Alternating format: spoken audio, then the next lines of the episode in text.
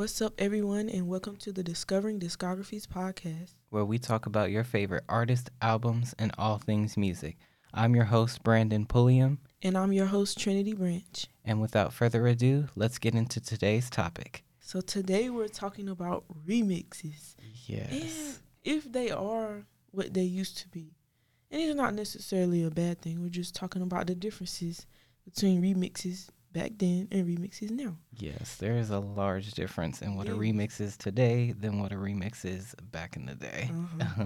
so I guess you can say textbook mm-hmm. definition of a remix is to add a new piece or to create a different version of a previously recorded song. So a song that's already been, you know, released, but you know, you mix it up a little bit. Mm-hmm. Hence, remix. Yeah. Um. So, t- um, t- today we're just gonna be t- talking about um, some of the songs from the 90s and stuff remixes and comparing them to today's remixes. I'm going to start with my first song, which is No No No by Destiny's Child. Oh, yes. So when it comes to remixes from the 90s, a lot of the times the remix sounds a lot different than the original. And this song is one of the examples of that because this the original version of No No No is very like slow and very sultry, but mm-hmm.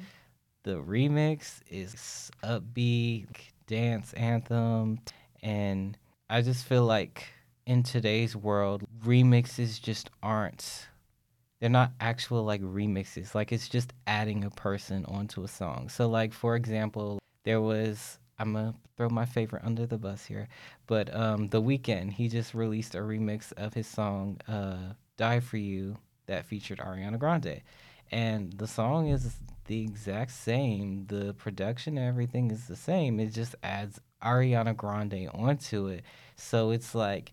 Is that really a remix? And were the verses that much different? Yeah, yeah. You know, if you have a feature, what are they saying? Is it yeah. the same chorus that mm-hmm. you were mm-hmm. saying? You know, I have an example that I would like to share of a remix, and it's from the '80s actually. Oh, it's okay. '80s uh, hip hop, and it's called "Bust a Move" by MC Young. I, I mean, Young like MC, not MC Young. Good gracious!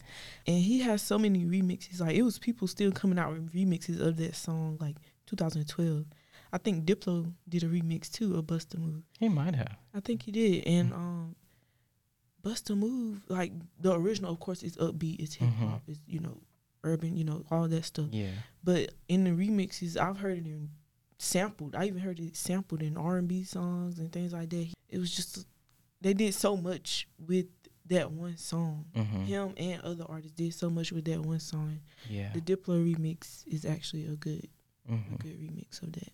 Yeah, I think one artist that's good for giving like a good remix from the 90s is Mariah Carey. Mm-hmm. Mariah Carey had a lot of remixes of her p- very popular songs, and they were like actually different than the original. Mm-hmm. So, like the Fantasy remix, for instance, it's it's similar, but it's still different. The Fantasy remix is. I feel like when I listen to the fantasy remix, I feel like it takes an element out of the original production, but it still works like I don't really know how to describe like the exact thing. Like they kept the original elements of the song, but yeah. changed up something. Mm-hmm. Yeah, yeah.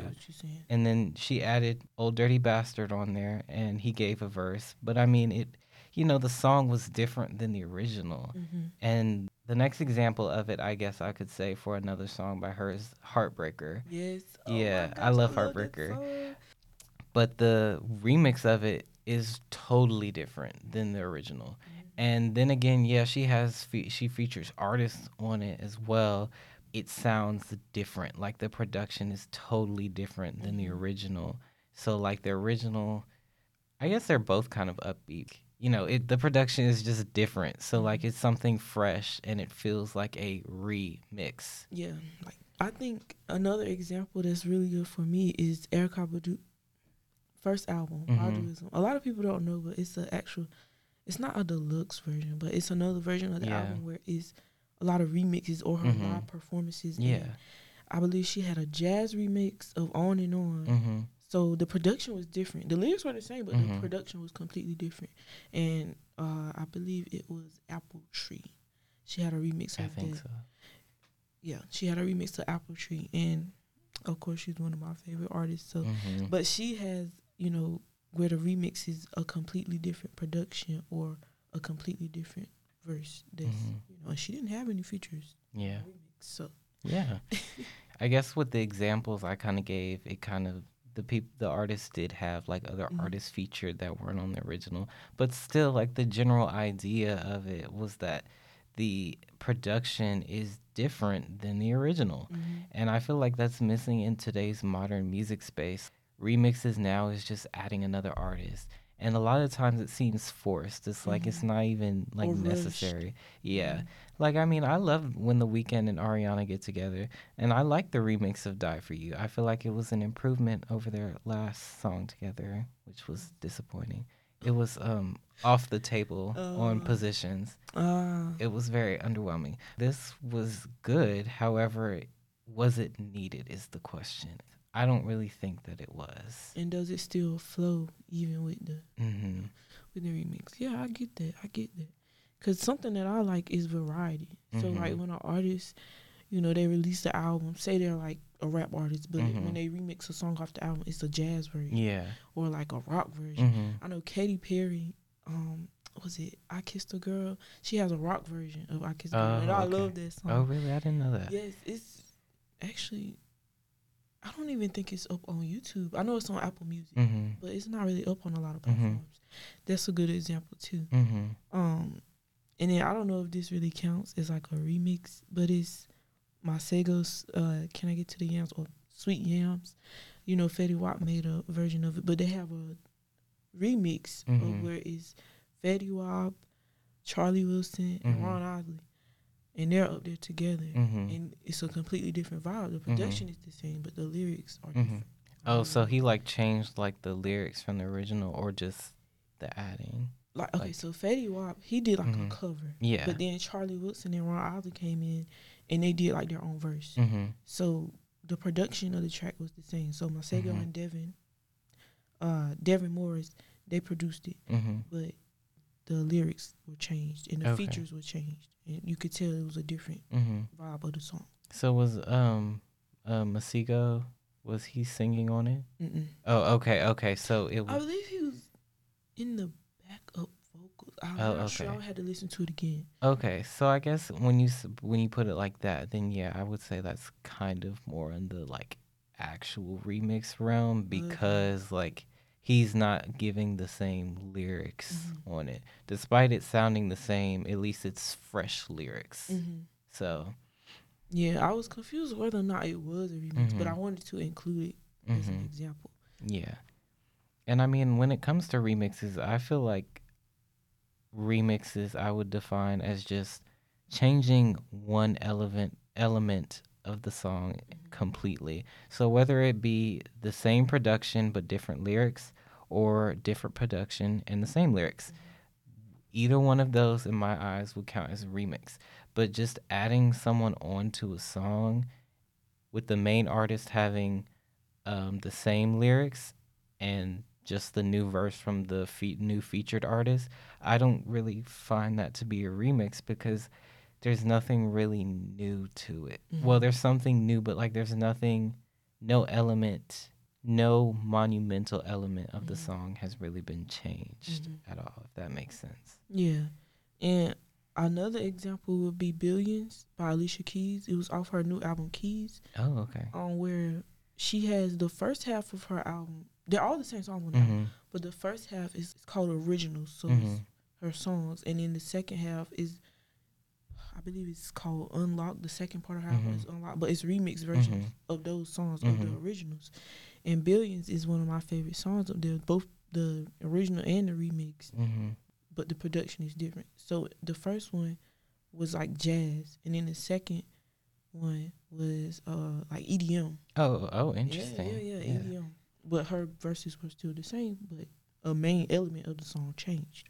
Yeah, so I mean, I guess I guess for me just it would be refreshing to kind of see as far as remixes go, people actually giving something new to the song, like Mhm. whether it be the production, whether it be the lyrics, just something new aside from just a featuring a new artist that wasn't on it before. Mm-hmm. And I think we also need to evaluate is it really necessary? Because I mean, a lot of times I think it is done for, for money, money, monetary aspects. yeah. yeah. But I think as a as a listener and as a music consumer, I think you just have to kind of eh, stop and think do do I really need this? And I think artists should think this too. Like, mm-hmm. is this really needed? Yeah, I agree because I'm not gonna throw nobody under the bus, but I know a lot of artists where they it's a pop song and they feature like a rap artist, and the pop song is not even about what the rapper is talking about. And I'm like, how is this? How is th- this doesn't flow? You mm-hmm. know, so I would encourage artists to think about that. Mm-hmm. Does it make sense? Does it flow? Can it be mm-hmm. considered a remix when they're making a song or getting a feature for a song to make a remix? Which that's another to- I think topic for another day. The rap yeah. feature on the pop and R and B songs. Yeah, I we could spend a whole episode about that. Probably but too. yeah, yeah, but that's that's another remix that's kind of like losing its value in today's world too, because it's like literally every song. Yes. Mm-hmm. Oh my goodness. All right, we're gonna jump into our segment called "What's in Our Ear." What have we been listening to? So I'll start off first. Um, I've been in my early 2K era and late 90s era, which honestly that's an era that never really stops for me. So, but I've been listening to Beyonce's "Dangerously in Love" album, her first solo, mm-hmm. I believe, yes, in 2003, her first solo album. In particular, I've been listening to "Me, Myself, and I." That's my favorite mm-hmm. song off the album, and "Speechless." And then I've been listening to Aaliyah's album, "Rest in Peace."